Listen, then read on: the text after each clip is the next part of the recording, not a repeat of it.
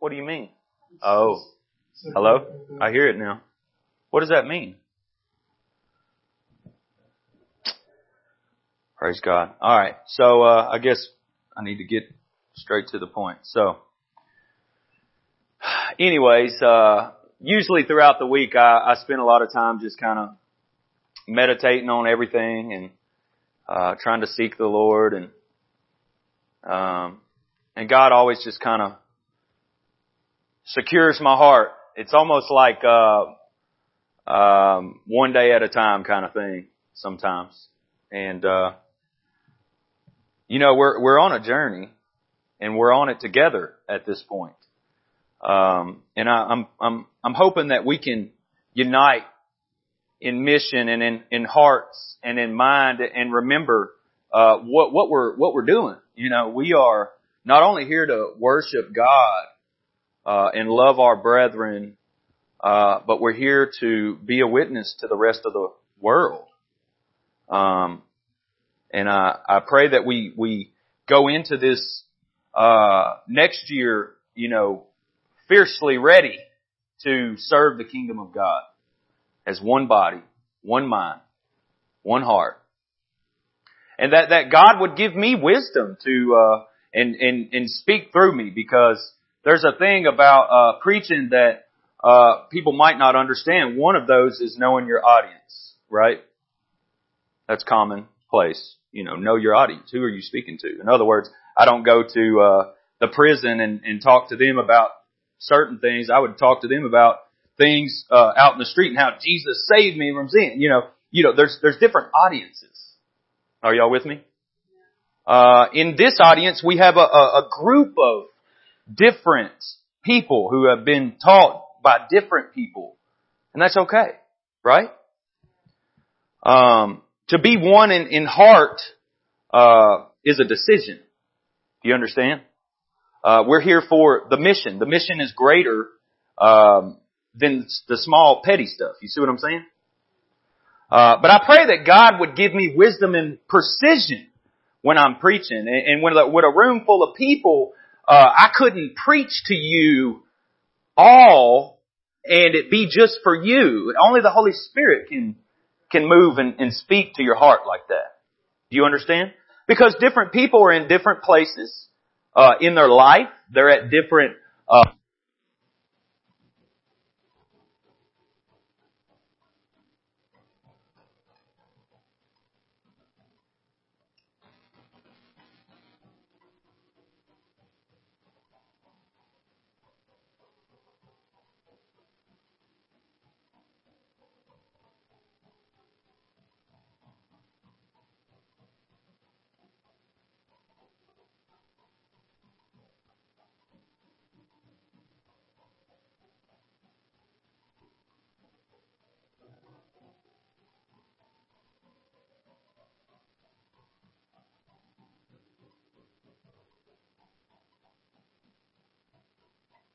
be something. But the reason I wanted to bring it is because,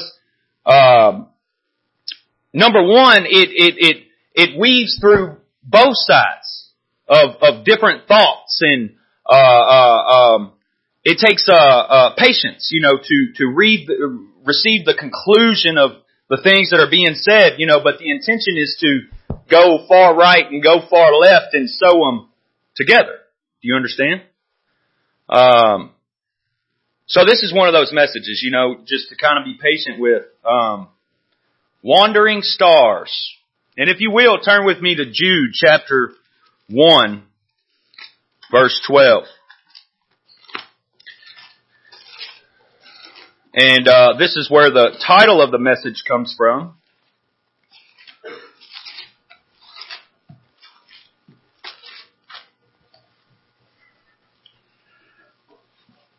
And it's Jude chapter 1, verse 12. And basically what Jude is explaining is, there's men who run in error, and he gives a long list of things about it, but we're going to start at verse 12. These are spots in your love feast, while they feast with you without fear, serving only themselves. Somebody say serving only themselves. They are clouds without water. How many knows that the Bible says that when you receive the Holy Spirit, you'll have rivers of living water flowing from your heart? Are y'all with me? And basically what Jude is saying is that these are clouds without water.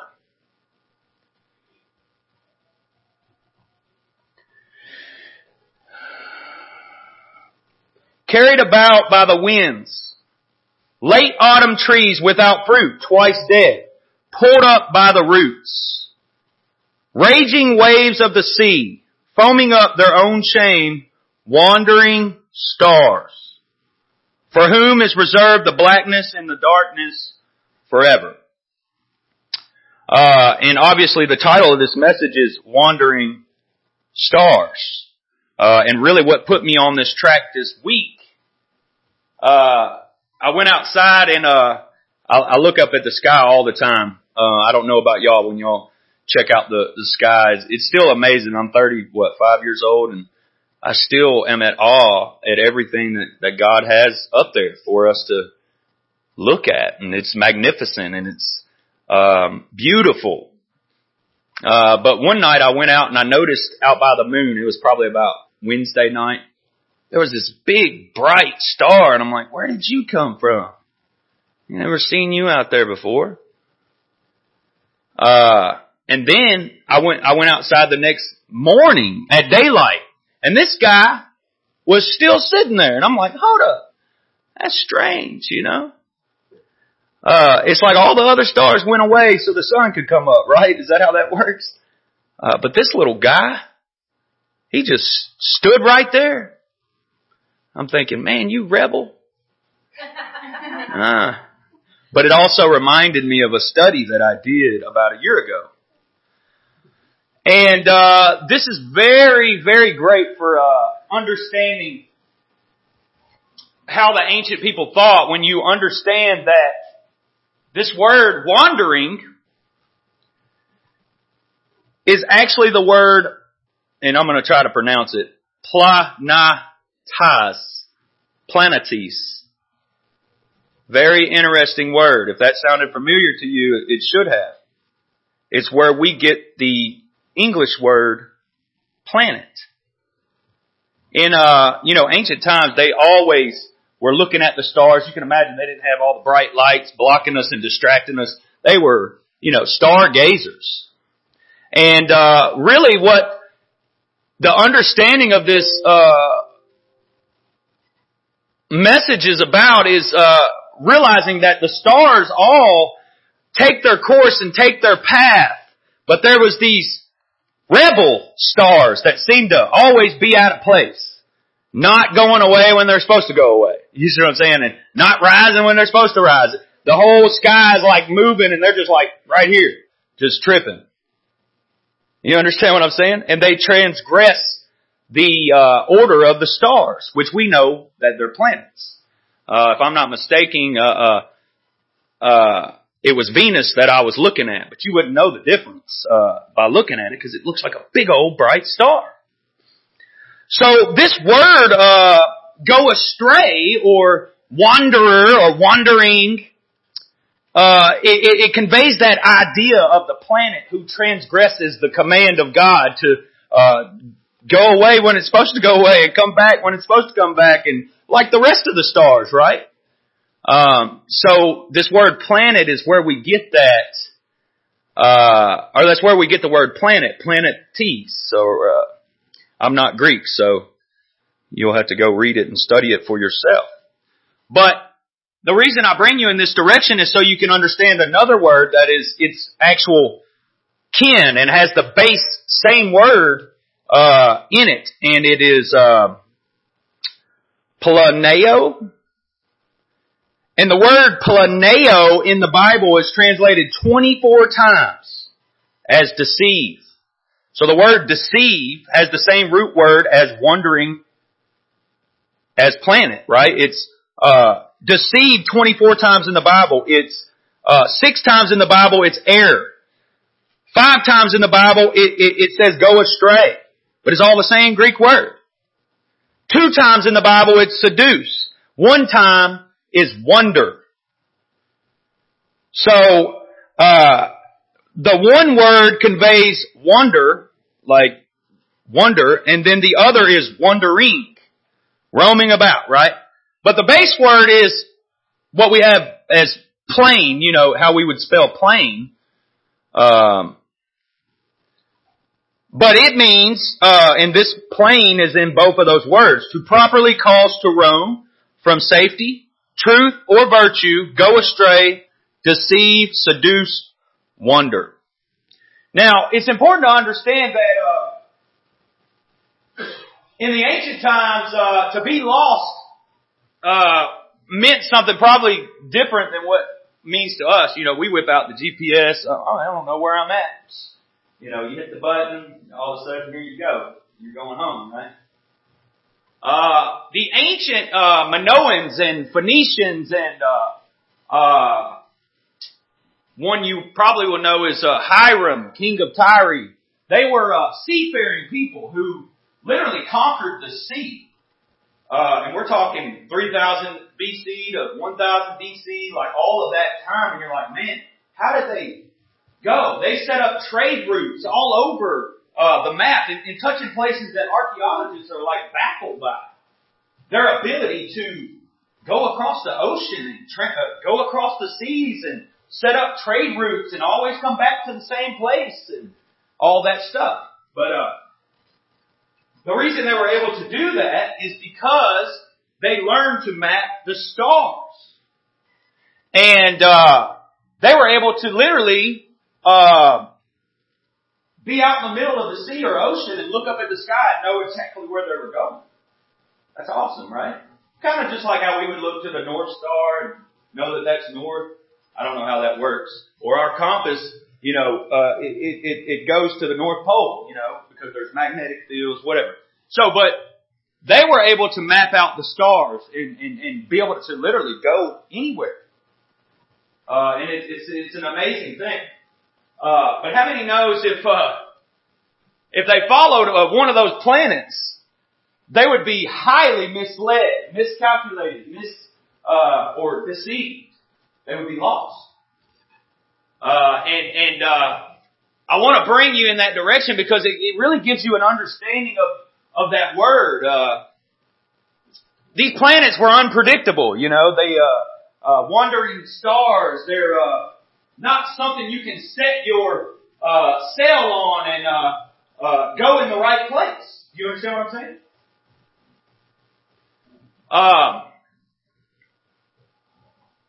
How many is this too much going on? Too much at once? I'm just trying to get you there. I mean, I don't know about y'all, but that was extremely fascinating to me when I learned what wander meant and the root word for deceive. And you know, Jesus is always talking about let nobody deceive you. It's the same word. Same word. Let nobody cause you to go astray. Like those transgressors, those stars that cross the sky without order. You see? I mean, it is all over the Bible, this word. It's a very interesting thing, but I wanted to read to you what transgress is. Transgress is an act that goes against a law, a rule, or a code of conduct, or an offense. And last week I had mentioned iniquity and lawlessness. You know, those who are Christ depart from iniquity. I do not know you, you who practice lawlessness.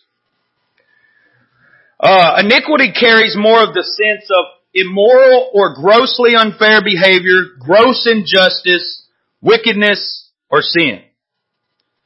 Lawlessness and iniquity are can be used simultaneously, but lawlessness is rebellion without law, without order.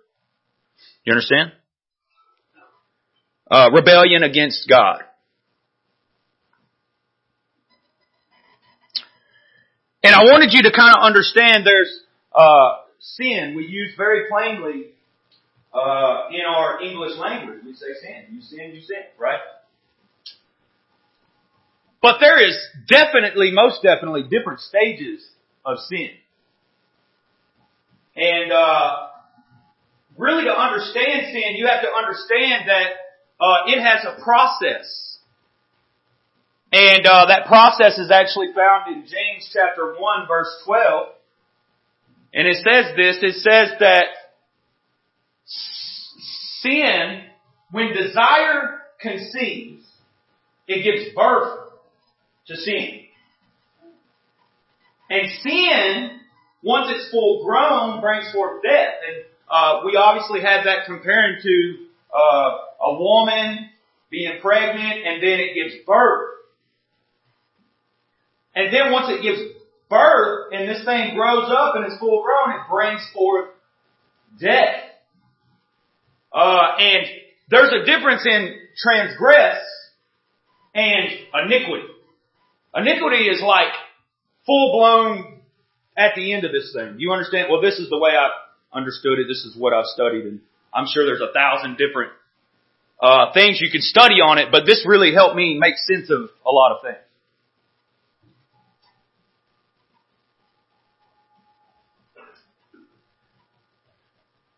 Do you know that the Antichrist is called, well, in the New King James, he's called the Lawless One. And he's a man that will make himself to be God and be completely without law or any regard to moral law. You understand? So I want to really point out some things to you so you can understand sin. Very deceitful. Sin is tricky. Do you understand?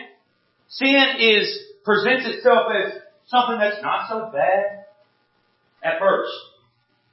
Do you understand? And let's talk about. Let's start with Eve. You know, Eve went through the same process, all right there for you to see. You know, it's like she would spend her whole life in that garden without even really paying attention to that tree. Until the serpent came, started asking her questions about it. And then it says she saw the tree. Then she realized that it was desirable and pleasurable maybe to make one wise. Desirable to eat. And then she ate. And then she died. You understand? It's that same process. And while I'm on this subject, I'm going to get you to turn to 2 Samuel chapter 11, because I want you to realize about David. And I'm going somewhere with this, and I'm hoping that you can weave with me and receive what I'm saying. You know, come this way with me, and then come this way with me, and then we'll meet right back here. You feel me? Like, let's. You know, the Bible says, rightly divide the word of truth. How many knows that's a process? That's a something you do continually. You go to the left and see what it's saying here, and it says this, but it also says something right over here to the right that just seems way different than that over there. And the truth is right here when you can weave them together. You understand? Most people they don't want to keep studying. They want to satisfy what they believe in, and that's it. They box it in. But I'm telling you, that is dangerous, because when you box it in like that and think you know the truth, there's that possibility that you've missed the 90 other scriptures in the Bible. And if you do that, then you're not rightly dividing. Do you understand? The Word of God is a sword. It's two-edged. Not only just a sword, it's two-edged. And you think, you know, you can throw it at somebody and cut somebody down. But what you don't realize is as soon as it comes out of your mouth, that double side of it, that's coming back at you. Every parable, everything Jesus taught, everything He said, as soon as you try to throw it at somebody else, it comes back to you. Do you understand? You see what I'm saying? And if you study the Word of God long enough, you start getting wise like them old men when they were trying to bring that woman that committed adultery. It says they brought her in front of Jesus and said, "Look, we caught her in act of adultery. What you going to do?" Trying to trip him up, right? But when he said, "You who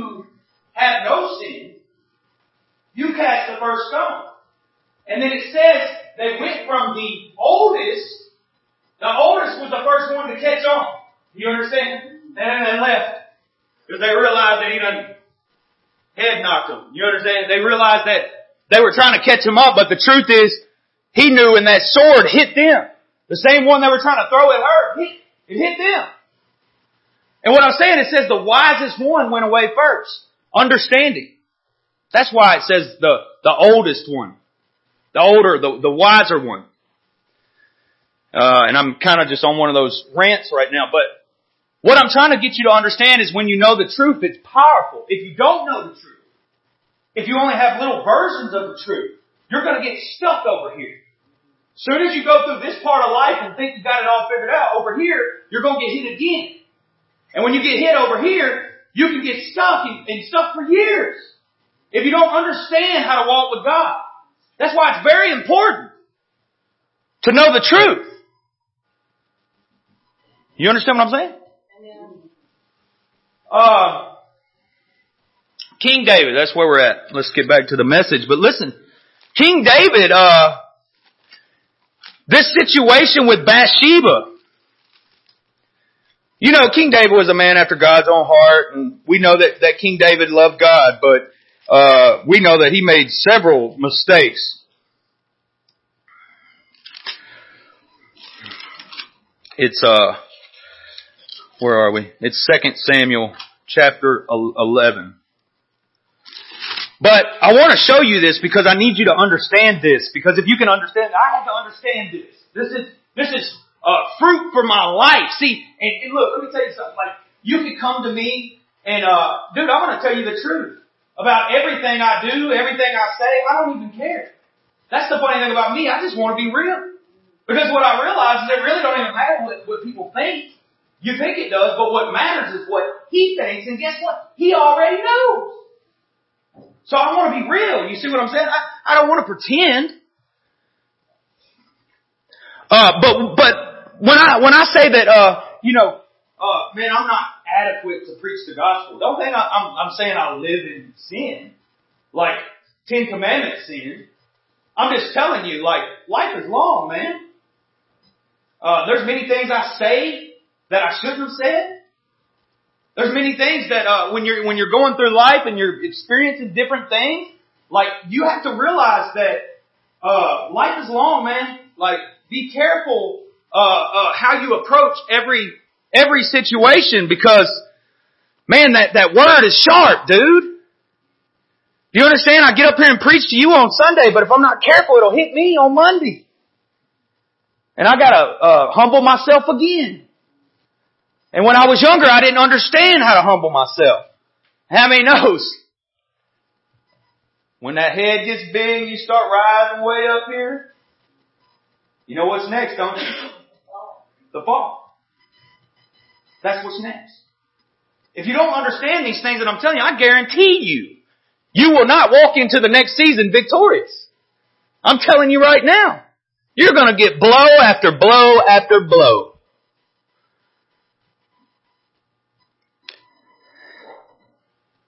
Are y'all with me? I'm sorry. I'm taking off. I'm taking off on you. 2 Samuel chapter 11. Listen to this. This is wonderful. This is beautiful. Listen to this. It happened in the spring of the year, at the time when kings go to battle. I need you to catch what I just said there. It's talking about, this is the story, the prelude to the story of David and Bathsheba. The beginning of one of David's serious transgressions in life. It says it happened in the spring of that year, at the time when kings go out to battle, that David sent Joab and his servants with him and all Israel, and they destroyed the people of Ammon and besieged Rabbah, I can't say it. But here's the key. But David remained at Jerusalem. It number one, it's telling you right there in the beginning of that chapter that this is the season where kings go to war. David, The mighty warrior king, instead of being out in the battle and in the field with his soldiers, he was in the palace. He sent Joab. So number one, he was already in the wrong place. And what I've learned from that in life is being in the kingdom of God and doing the work of God is very powerful. It's when you aren't active in the kingdom of God, when you're not pushing forward for the kingdom of God, and you're what do they say? I don't even know if it's true, but it sounds about right. Is the idle mind is the devil's playground? Idle hands, whatever, man. Whatever. I don't know. Anyway, so idle minds is what I've always thought, but I found that, dude, that's when you start getting yourself into trouble, when you're not where you're supposed to be. When you're not, when your attention's not on the Lord, when you're not in the battle, you know, how many knows in that battlefield, you're probably real close to God? How many just imagine yourself out there with a sword about to face down a Philistine that's about 900 foot tall. How many knows in that moment, you're going to be close to God? Because you're going to be like, oh man, God, please help me. Please, you know, you're going to be right next to God in those moments. Do you understand what I'm saying? But it's when you aren't where you're supposed to be. And you're not doing the things you're supposed to be. That's where it begins. It's when you get alone, when you get to the side of what you're supposed to be doing and your mind is no longer on the kingdom of God, but it's on me, myself, and I, you know, all kind of different stuff. Are y'all with me? So David was starting to lose the battle before he even started in that season. Because then it says he was walking on the king's wall and he saw. He should have been at war. You understand? But now that he's in that situation, he looked over and seen Bathsheba. Wow, she's beautiful. She seemed, she was desirable, right? And that's when it began. You know, this little small thing turned into gross iniquity, gross immorality. Not only did he try to cover up his sins, he brought somebody who was fighting his war. Uriah, that was Bathsheba's wife. I mean, Bathsheba's husband. David tried to cover up his sin by bringing him back to be with Bathsheba. And when he refused because he was a more honorable man than David was, then he had to send him to get killed. This term, you see how it swelled and became something greater and greater and more disgusting to God.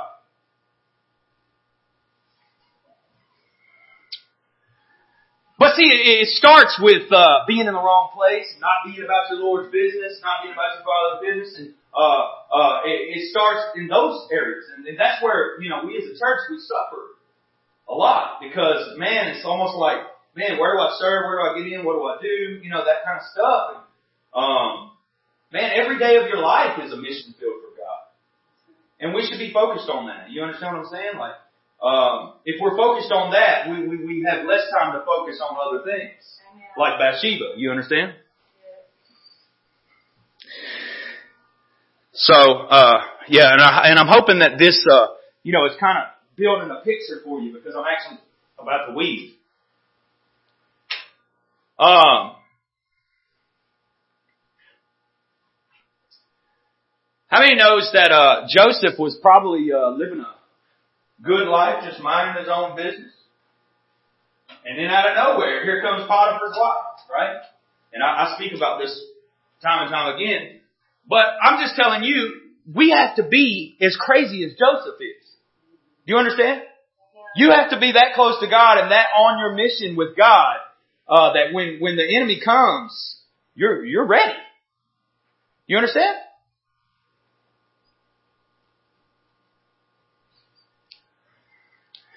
Okay, so I want to get into the scriptures in a couple of different things.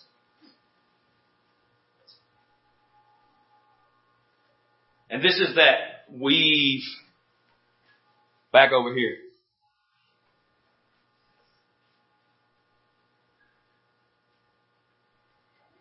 Well, first let's start with this psalm. Number 1, he says, prone to what? I'm not going to sing very good. Wander, Lord, I feel prone to leave. Y'all gonna have to edit this out. The God I love, here's my heart, Lord, take and see. Are y'all with me? I love that song, dude. I just, it hit, I don't even know how old it is. I just know that it's pretty old. Because he says thy and thee and, you know, King James language old, so. But I didn't want to know what he says. He says, I raise my Ebenezer. I don't. John, Maestro, hit that music. No. But he says it within it. He says, I raise my Ebenezer. What? Look at that. I didn't know he was that good. Listen to what it says. Here I raise my Ebenezer. Here by thy help I'm come. And I hope by thy good pleasure, safety to arrive, safely to arrive at home. And many of you, just like I was, is probably wondering, what in the world is an Ebenezer? My wife even asked me yesterday. I said, you're coming to church, ain't you? You need to hear it then. Then I broke and told her anyway, right? But what this is from is, it's from, 1 Samuel, chapter 7, verse 12. Mark that down if you want to go read it.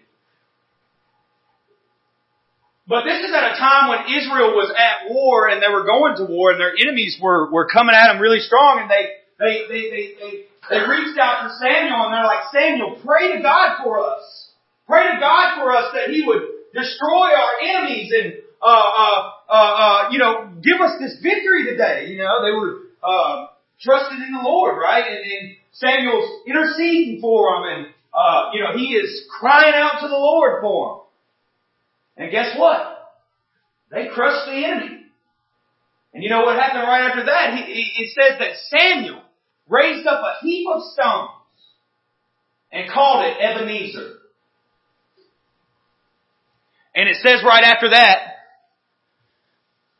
what Ebenezer is. If I can find it. Anyhow, it says, the Lord has helped me thus far.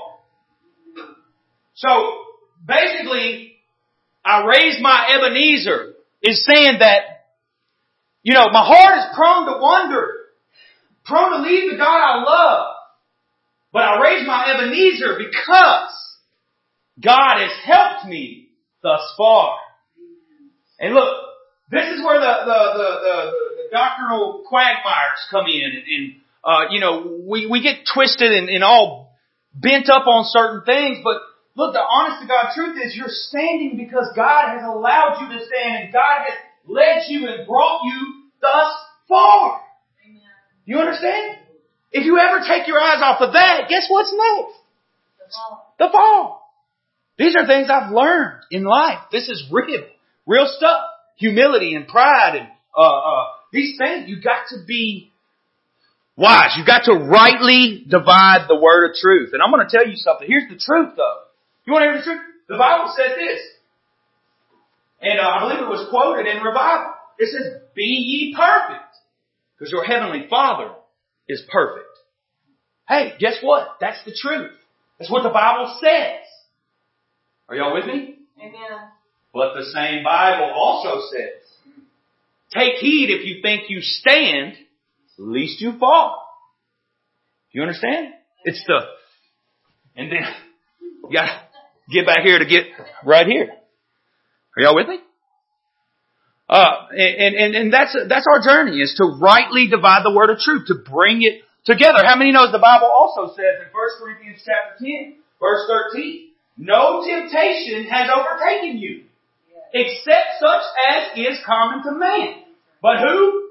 God is faithful, who will not allow you to be tempted beyond what you are able, but with that temptation will provide a way of escape.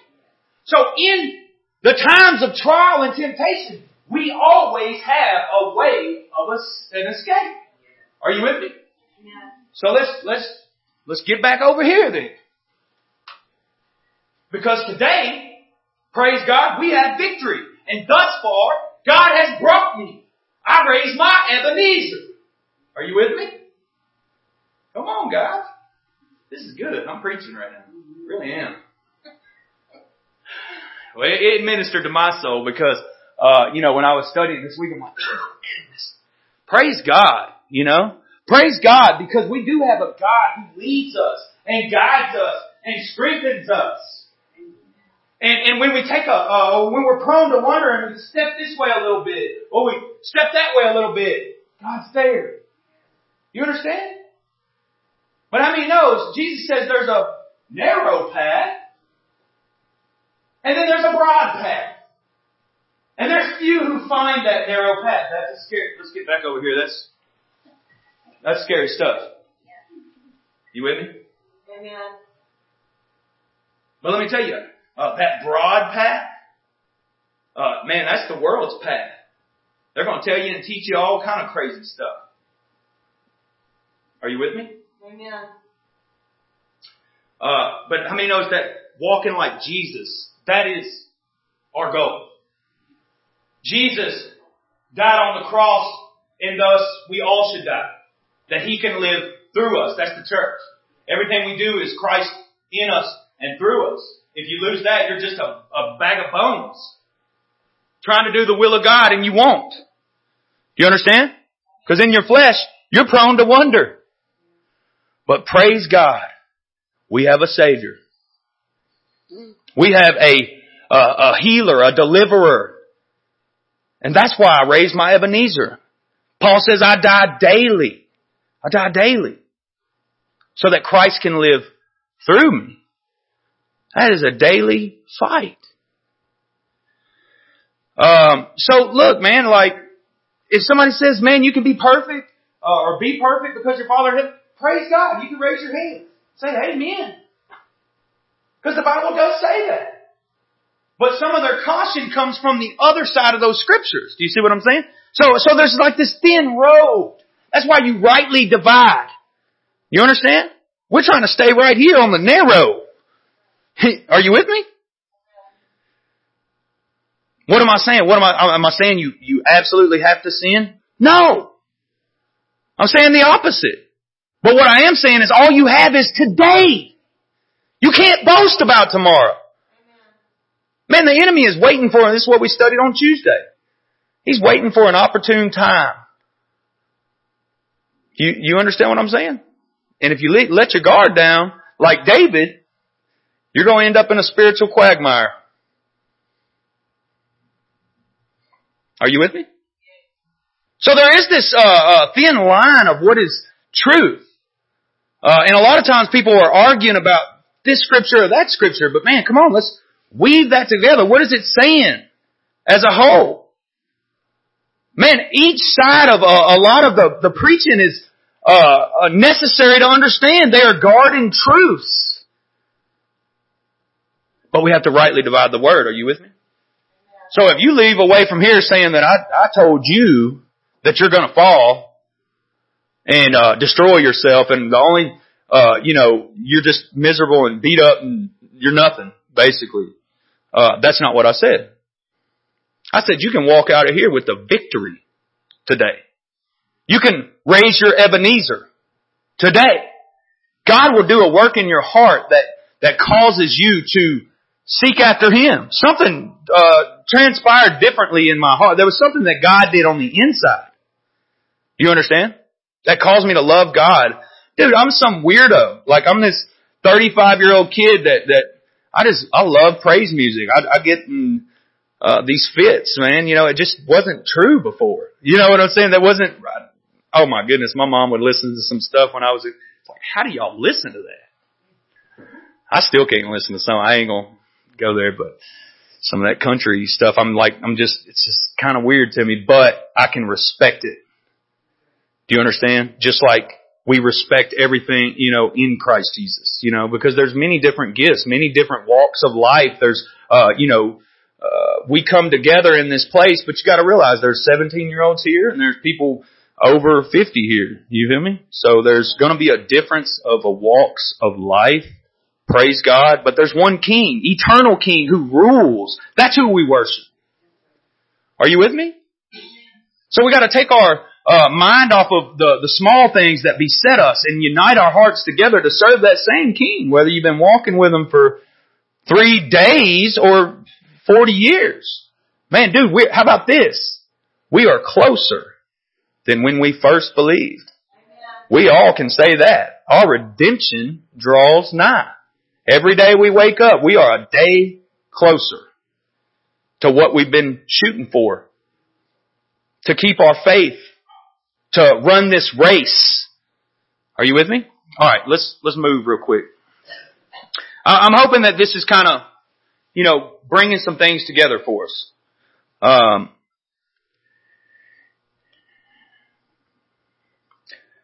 Philippians chapter 3, verse 12.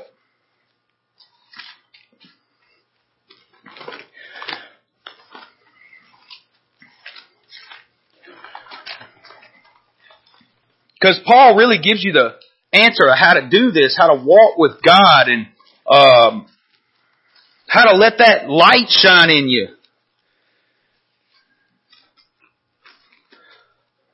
I'm always the last one there. Y'all pray for me. Philippians chapter 3, verse 12. Listen to me.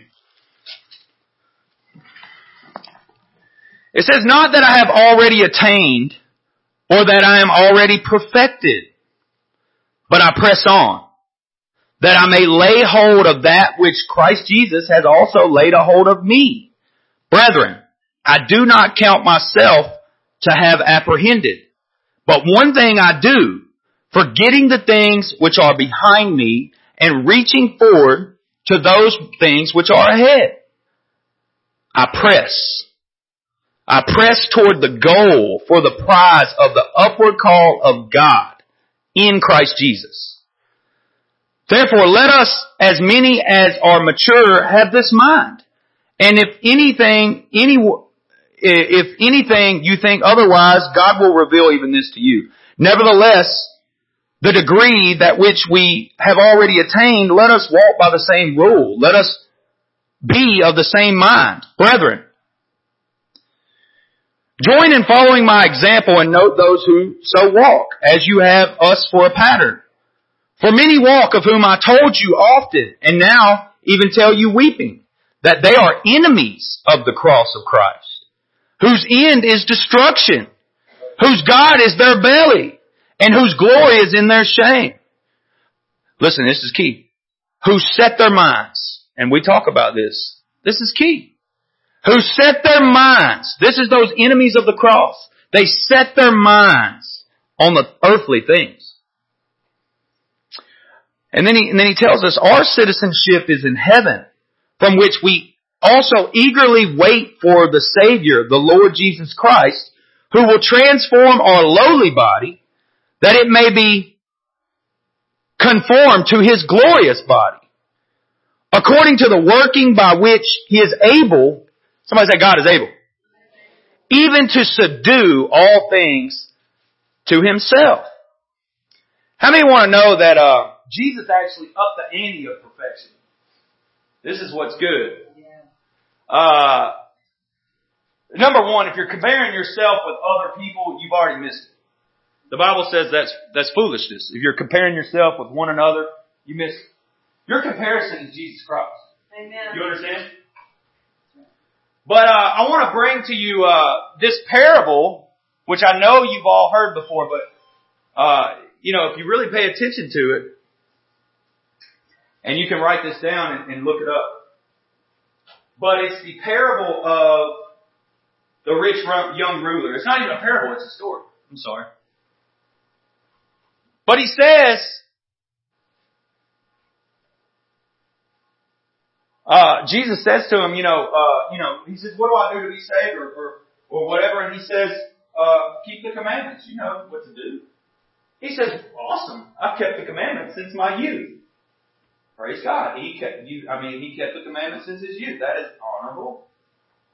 And then Jesus said to him, "Well, if you want to be perfect, sell everything you have. Give it to the poor, then come follow me, and your treasure will be in heaven." How many knows that's up in the ante a little bit? And it says that the rich young ruler went away sorrowful because he had many possessions. Where's your treasure at? Is it on earth or is it in heaven? And sometimes I feel like we get that confused often. You know, our way of life, it makes it hard to believe that Jesus was even serious or he was speaking allegorically. But all of his people did that very thing in the Word of God. So how many knows, at the end of the day, I'm probably not going to be up there with Paul and, in the front line of the kingdom of God. Do you understand what I'm saying? The kingdom of God is full of great men who put out such a cloud of witnesses. And the book of Hebrews presents it as if, man, we have a cloud of witnesses that went before us. And we're running this race. And let us run it with endurance. Praise God.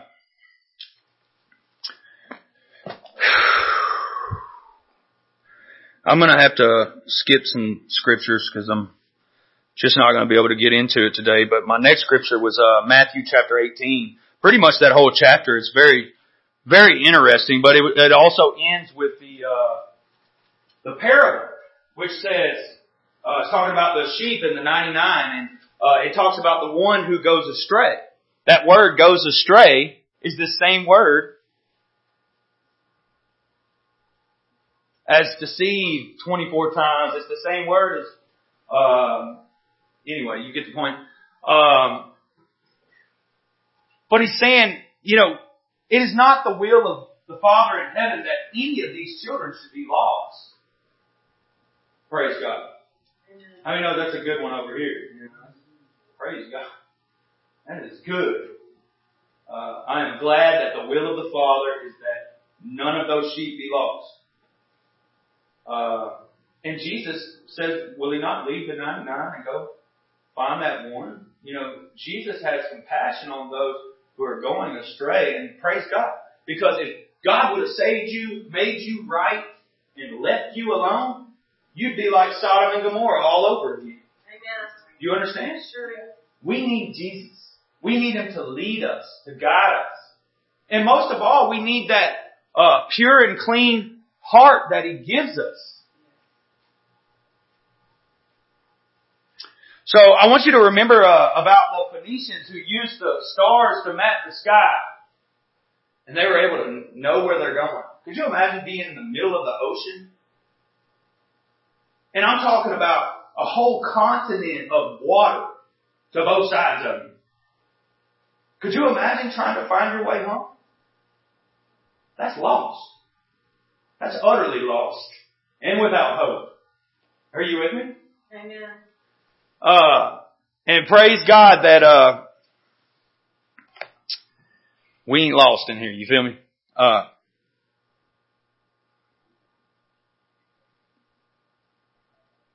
Hebrews chapter 2.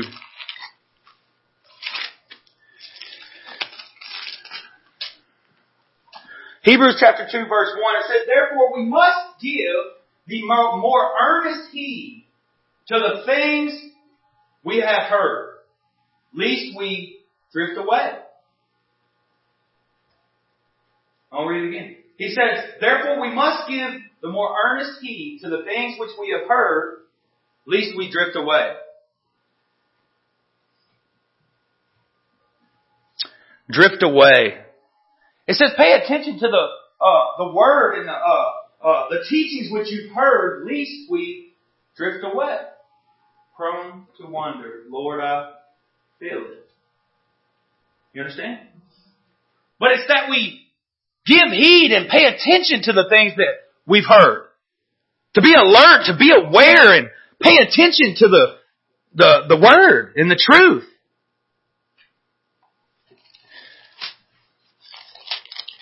Hebrews chapter 6, this is, I got one more scripture after this, and I know it's getting warm in here. Hint, hint, what's up? Hebrews chapter 6, verse 19.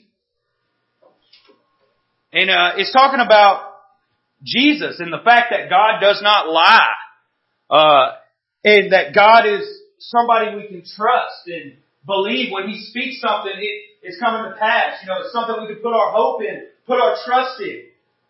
And it says this hope we have as an anchor. Somebody say an anchor. What does an anchor do? Keeps you from, well, it goes to the ground and locks you in right there, and it keeps you from drifting, right? You understand? How many know that you got an anchor, and your ship is, you know, out in the sea? It's gonna stay right there. You know, it's hooked into that ground, right? Amen. It's something that keeps you from drifting afloat and being lost at sea, right? It says this hope we have as an anchor of the soul, both sure and steadfast, and which enters the presence behind the veil, where the forerunner has entered for us, even Jesus, having become high priest forever, according to the order of Melchizedek. And the reason I wanted you to see this is it's saying that Jesus, going before us, has entered the presence of God before us and has become our high priest. This is a sure hope and a steadfast hope for us. It anchors us down to where we're not adrift in a loss. You understand? Praise God. Man, we have this hope.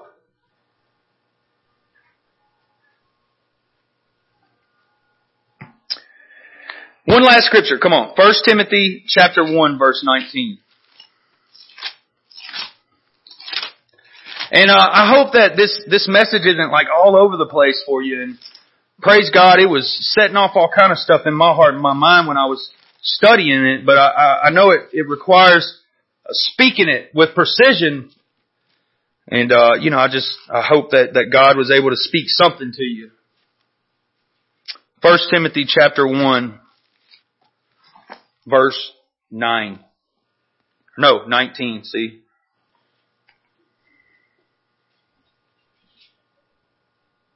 It says, having faith and a good conscience, which some having rejected, listen what he said, faith and a good conscience, which some having rejected concerning the faith have suffered shipwreck. Listen to that language. Of whom are immediately, man, come on, Himenaeus and Alexander, whom I delivered to Satan that they might learn not to blaspheme. But what he's saying is, having faith and a good conscience, which some, having rejected concerning the faith, have suffered shipwreck. In other words, their faith, they rejected the faith. And now their ship that was anchored, that would have been anchored and steadfast and stern, they rejected the anchor, the truth of the gospel, the thing that held them still. You know, it's Christ. He's our hope. If you walk with God, it's because God is walking with you. You understand that? If we take our eyes off of that, that's what Paul was trying to say. One thing I do is I look forward to the heavenly calling that God has on my life. But he was saying those evil men who grow worse and worse and who deceive and are being deceived, who study continually but can never come to the knowledge of the truth. He said they're going to get worse and worse. They suffered shipwreck, rejecting Christ. Are y'all with me? Amen. Here's the beautiful thing about God. I don't know a lot of the how I say it or how I present the experiences that's happened to me, and I think that a lot of times we just interpret those differently, and we try to explain it, but I don't believe the words can ever really display what you felt and seen with your own heart. But man, God is good, and if you pursue God, I remember I made up my mind. That was the first thing. I made up my mind that I was going to pursue God. I was going to go to church. I was going to do the right thing. I was going to try to do right by people.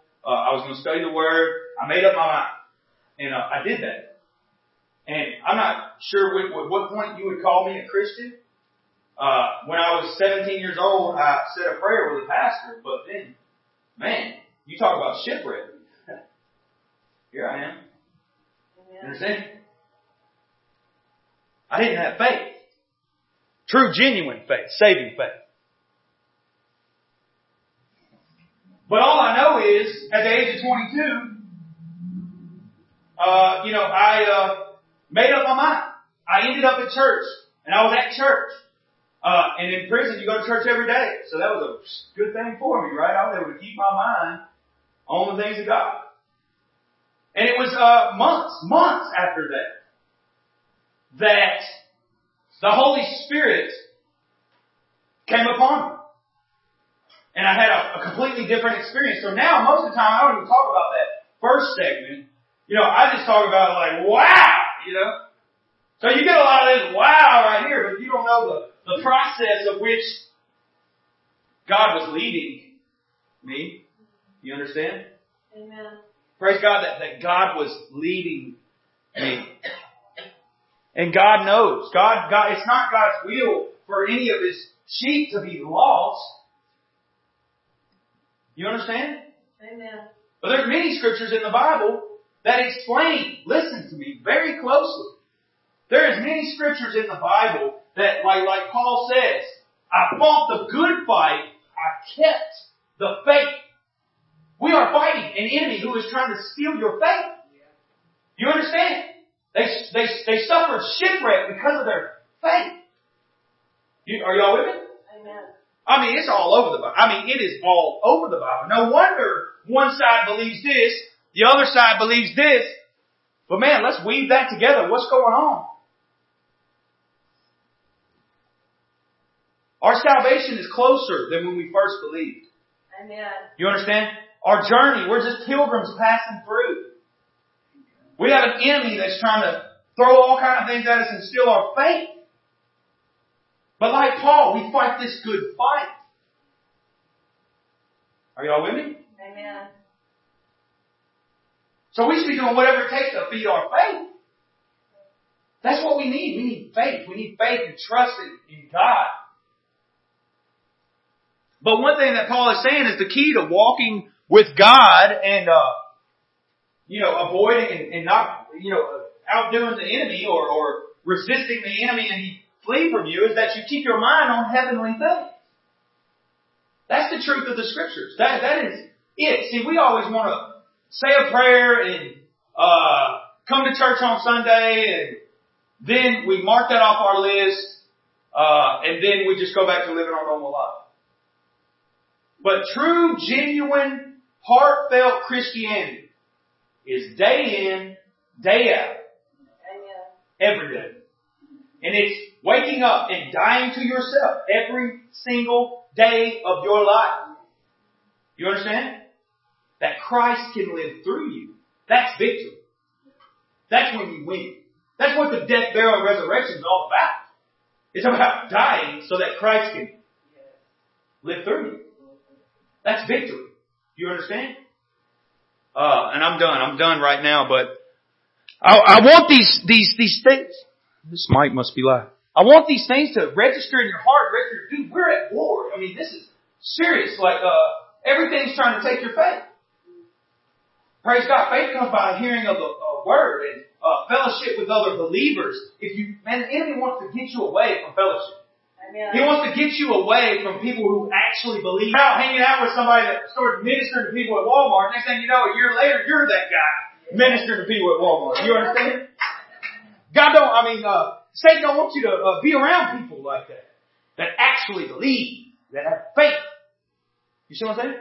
Amen. So it's important that we build each other up. Yeah. And I'm going to tell you, I go through discouragement and I go through things just like everybody else does.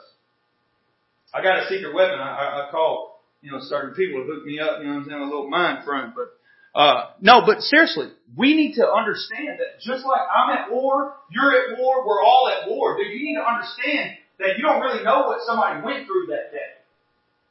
They need that encouragement. They need Jesus, that love and That grace that says, oh, come on back up here. Get your mind out of the gutter.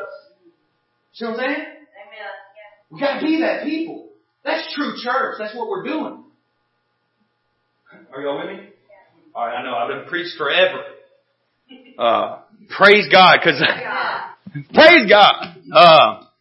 I'm done. But I do want y'all to really take this message to heart, man. This is some real deal Bible, sewing it together to understand. Are y'all with me? And how many knows you can call me anytime? Y'all with me? And I hope that I could call y'all anytime and be like, hey, I'm struggling, man. I need some prayer. The enemy is at me today. All right. I love y'all. And let's finish with prayer. Dear Heavenly Father, Lord God, thank you so much just for everything you've done in every single one of our lives, Lord God, that brought us on this journey and brought us in this path, Lord God. We know that it was you. And you've given us the victory. And we raise our Ebenezer, Lord God, because you have helped us thus far. And we know that you are faithful and you will do it again and again and again. And we trust and believe in your word. I pray that you just give us a spiritual resurrection, Lord God. Quicken us, Lord God, that we would walk with you with all of our heart, Lord. Not in a defiled conscience, but in a clean, pure heart, repented and close to you, Lord. Give us that fellowship, Lord, that deep love for one another, that Holy Spirit fellowship, Lord. Pour your Spirit and your presence down on us, Lord God, and unite us together as one for one mission and one purpose and to do your work in this season. In Jesus' mighty name, amen.